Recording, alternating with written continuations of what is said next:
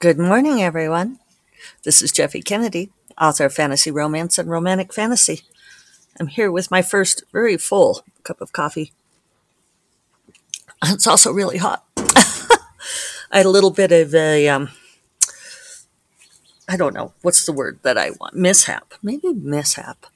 Uh, first of all, I should say today is Friday. Hey! Uh, glad to have this week almost done. May 28th. So, um, Memorial weekend here in the US. A lot of you have Monday off. I am looking forward to having Monday be um, non distraction workday. So, I hesitate to use word mishap too, because uh, that's the word that the military, well, certainly the Air Force, U.S. Air Force, uses um, for, and Raven going overhead. Raven does not approve either. Um, my father's death was a mishap, a mishap.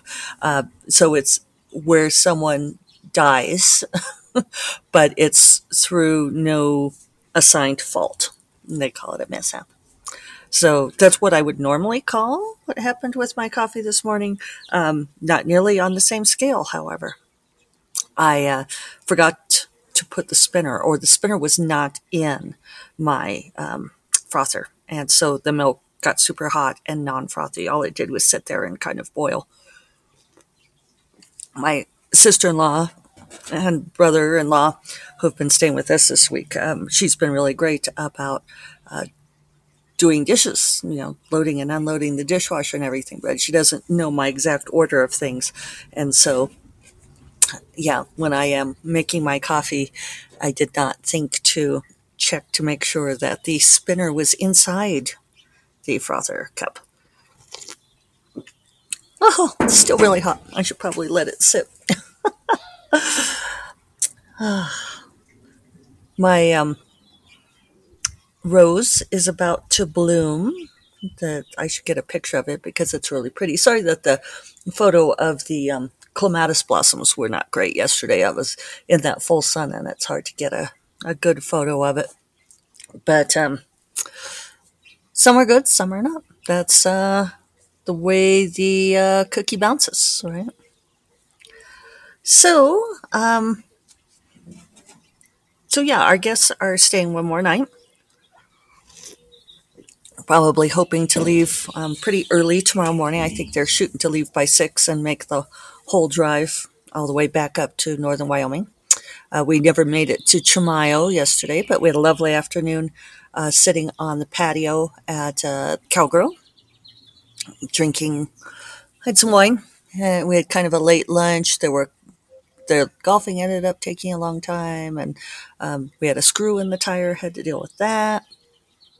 So, uh, but I did get 1,500 words written on Bright Familiar yesterday, so that actually felt pretty good. It still took me my, well, I, I had to cut the last one short because of the screw in the tire incident. And uh, Rhonda and I, my sister in law, had to go get the guys. But I did get in two hours and 40 minutes of work. And uh, it was good to be working with Dorinda again. She was really happy to have me there. Uh, she had been fully confessed to being like the kid who, uh, as soon as the teacher leaves the classroom, begins cutting up. Uh, she did not get anything done while I have, was gone for those three days. So we are going to have to um, come up with something for times when I am gone now that it's actually possible for me to be gone again. But I'm hoping to get a good solid three hours today. Um, we'll see if I can. Uh, I, am going to do the thing where I'm just going to send the first part of the book to the beta readers and let them start reading it and uh, figure out the ending. Let them read the the ending uh, late.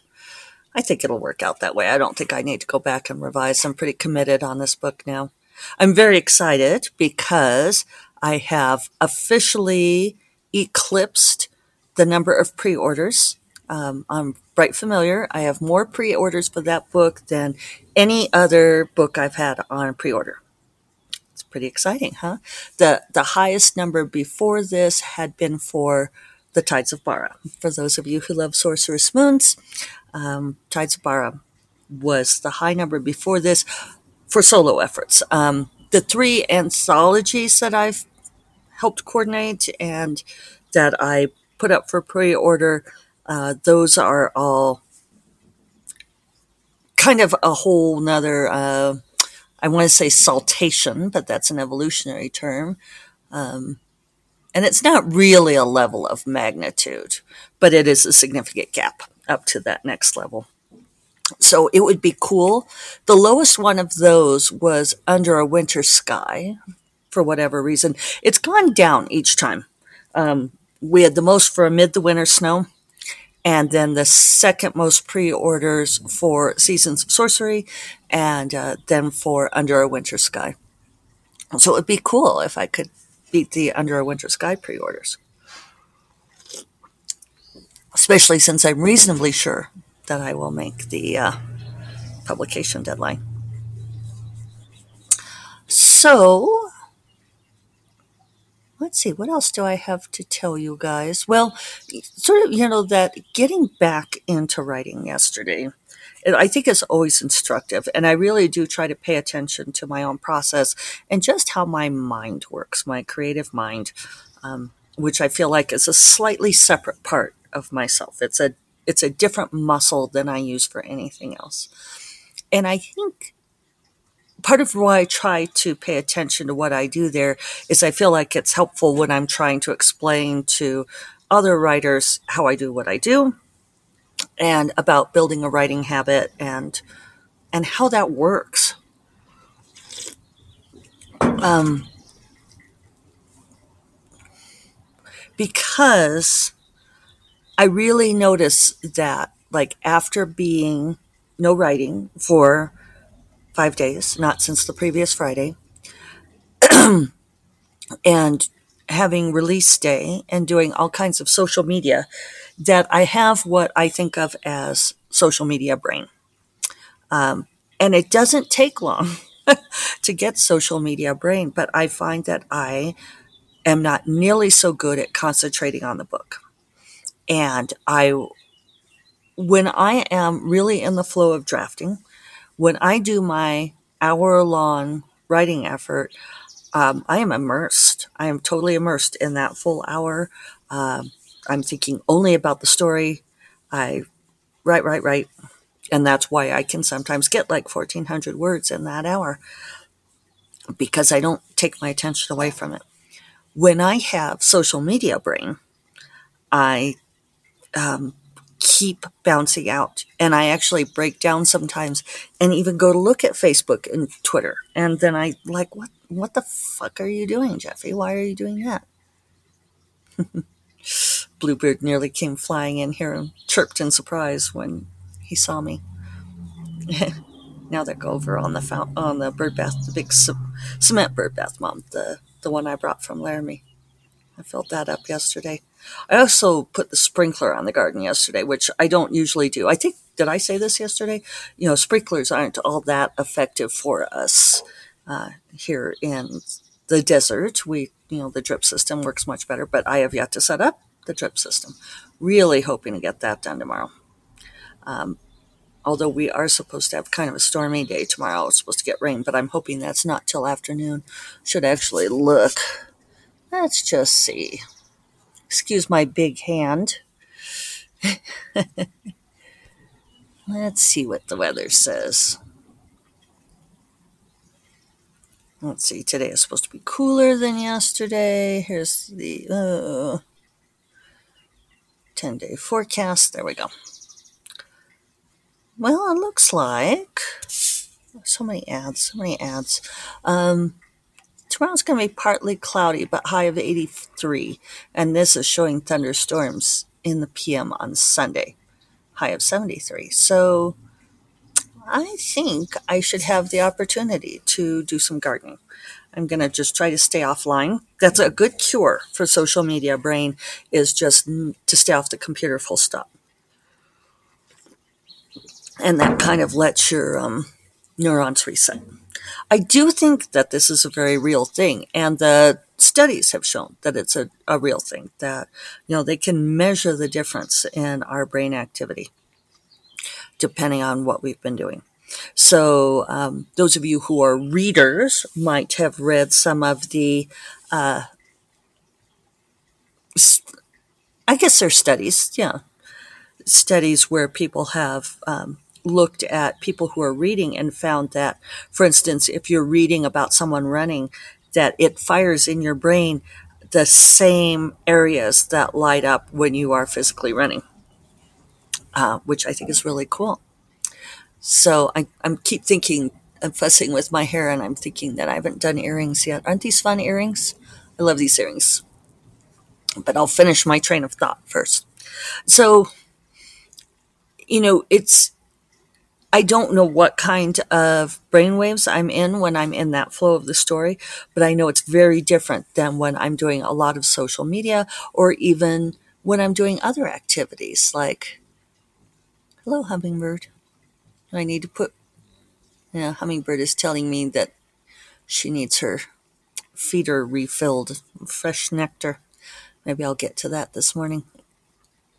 Uh, because I have to clean them too. It's not a matter of just pouring more more dope in there. Um, see, I'm a little distracted. Can you tell? A little distractible. I don't. St- well, I do that a lot on here, don't I? So anyway, um, even if I've been doing other things like um, crunching royalty numbers or dealing with emails or any any of that stuff, it's a different brain than writer brain. And I that's one reason why, and I know it doesn't work for everyone, and not everyone agrees with me. A lot of writers say they like to write at night, and and I understand why. But for me, one reason why I like to write first thing, almost first thing, like third thing, um, is because my brain hasn't gone into doing other things. And that makes such a huge difference. I just think that um, trying to get back to that concentrated writer brain after putting your brain through other stuff, um, it doesn't like coming back out of those other modes. Now, I think that if you spend your day doing running kids around and all that kind of thing, and then right at night, maybe that's an easier transition. I just think it's really hard if you've been working your day job all day long, uh, because at least for me, and maybe you guys are better at this than I am, but if I was, when I was working my day job, or if I'm doing the business side of writing, uh, once I get my brain in that mode, it's very difficult to pry it back to the creative mode. Now, we'll see with, um, oh shoot, now I forgot my uh, code for it. Did I call it Project V, Secret Project V, uh, where we're going to be trying writing in the evenings on that. Then I I did find that I could write that Tuesday evening, the one evening we did it. And now that I'm back, we'll try to get back into it next week. Because um, that would be good. I would like to continue with that effort. Because I don't believe Dorinda's been working on that either while the teacher has been out of the classroom. She doesn't always watch my podcast. We'll have to make sure she watches this one so she'll know I publicly shamed her. so, um, so yeah, I mean, I think that it's, you know, I, I always make the joke about it not being picking cotton, but at the same time, writing does use a very particular set of muscles. And I think it is just like anything where you train yourself to be a high performing athlete and you come into it and you've been working at a particular level and you take some time off, then you have to find the place. You have to come back to it and find that place where you break into it slowly and you treat yourself well so that um, you don't expect that like immediate performance. Uh, right off the bat, as it were. So many sports metaphors. All right, earrings. So these are really fun earrings that a friend of mine gave me when I lived back in Laramie. I'd given her some kind of gift and she wanted to give me something in kind. But for those of you not on video, they are gold, gold danglies. I do not have many gold danglies, right? But these are uber danglies. Um, they are as long as my middle finger dangly, and I have long fingers. They have simple hooks at the end, and then a little gold cone, and then several strands. How many strands? One, five, five strands of what what we used to call liquid gold. You know, kind of those long, those uh, long rectangular, I don't know, tubular, tubular beads um, that form a long chain, and then occasional round gold beads in between. And then one of the strands near the bottom has a chunk of unpolished amber. That's how amber looks when it's not polished. It kind of looks like an interesting goldish rock with some white burnished parts. Um, and she told me how she went to the jewelry store and said that she needed um, long earrings for someone with, with very long, full, glamorous hair. Here's the other chunk of refined amber, unrefined amber. Pretty cool, huh? So, um, so yeah, I um, even had made a sticky note that said social media brain. So I'd remember to talk to you guys about that. Um, and now I'm going to go in and I am going to get to work. So it'd be nice if I got a nice chunk of words today before we head up to Chimayo this afternoon. And then I'm looking forward to a, a restful weekend. Um, definitely some good time to unplug. So I hope that you all have an opportunity to reset your brains. Uh, treat yourself like the athlete that you are. If you are a, whatever you are trying to do, I feel like any of our efforts, we should appreciate ourselves as doing the very best possible job at what we're doing, right? That's, you know, I don't believe in comparisons. I don't like competition. Comparisons are invidious. But making what you do be the best that it can be. Um, that brings you the maximum amount of satisfaction and pleasure, uh, and constantly trying to um, up your personal best. I think that that as human beings we crave that. I think we enjoy that. So I wish that for you. I hope you have a wonderful weekend. Uh, I will be here on Monday, so um, you guys might be off at the lake or whatever. If you are, have a wonderful time, and I will talk to you on Monday, whether I'm talking to myself or not. You all take care. Bye bye. Oh, oh, I'll remind you First Cup of Coffee is part of the Frolic Media Podcast Network, and you will find more podcasts you love at frolic.media slash podcasts. Almost forgot. Okay, now you all take care. Bye bye.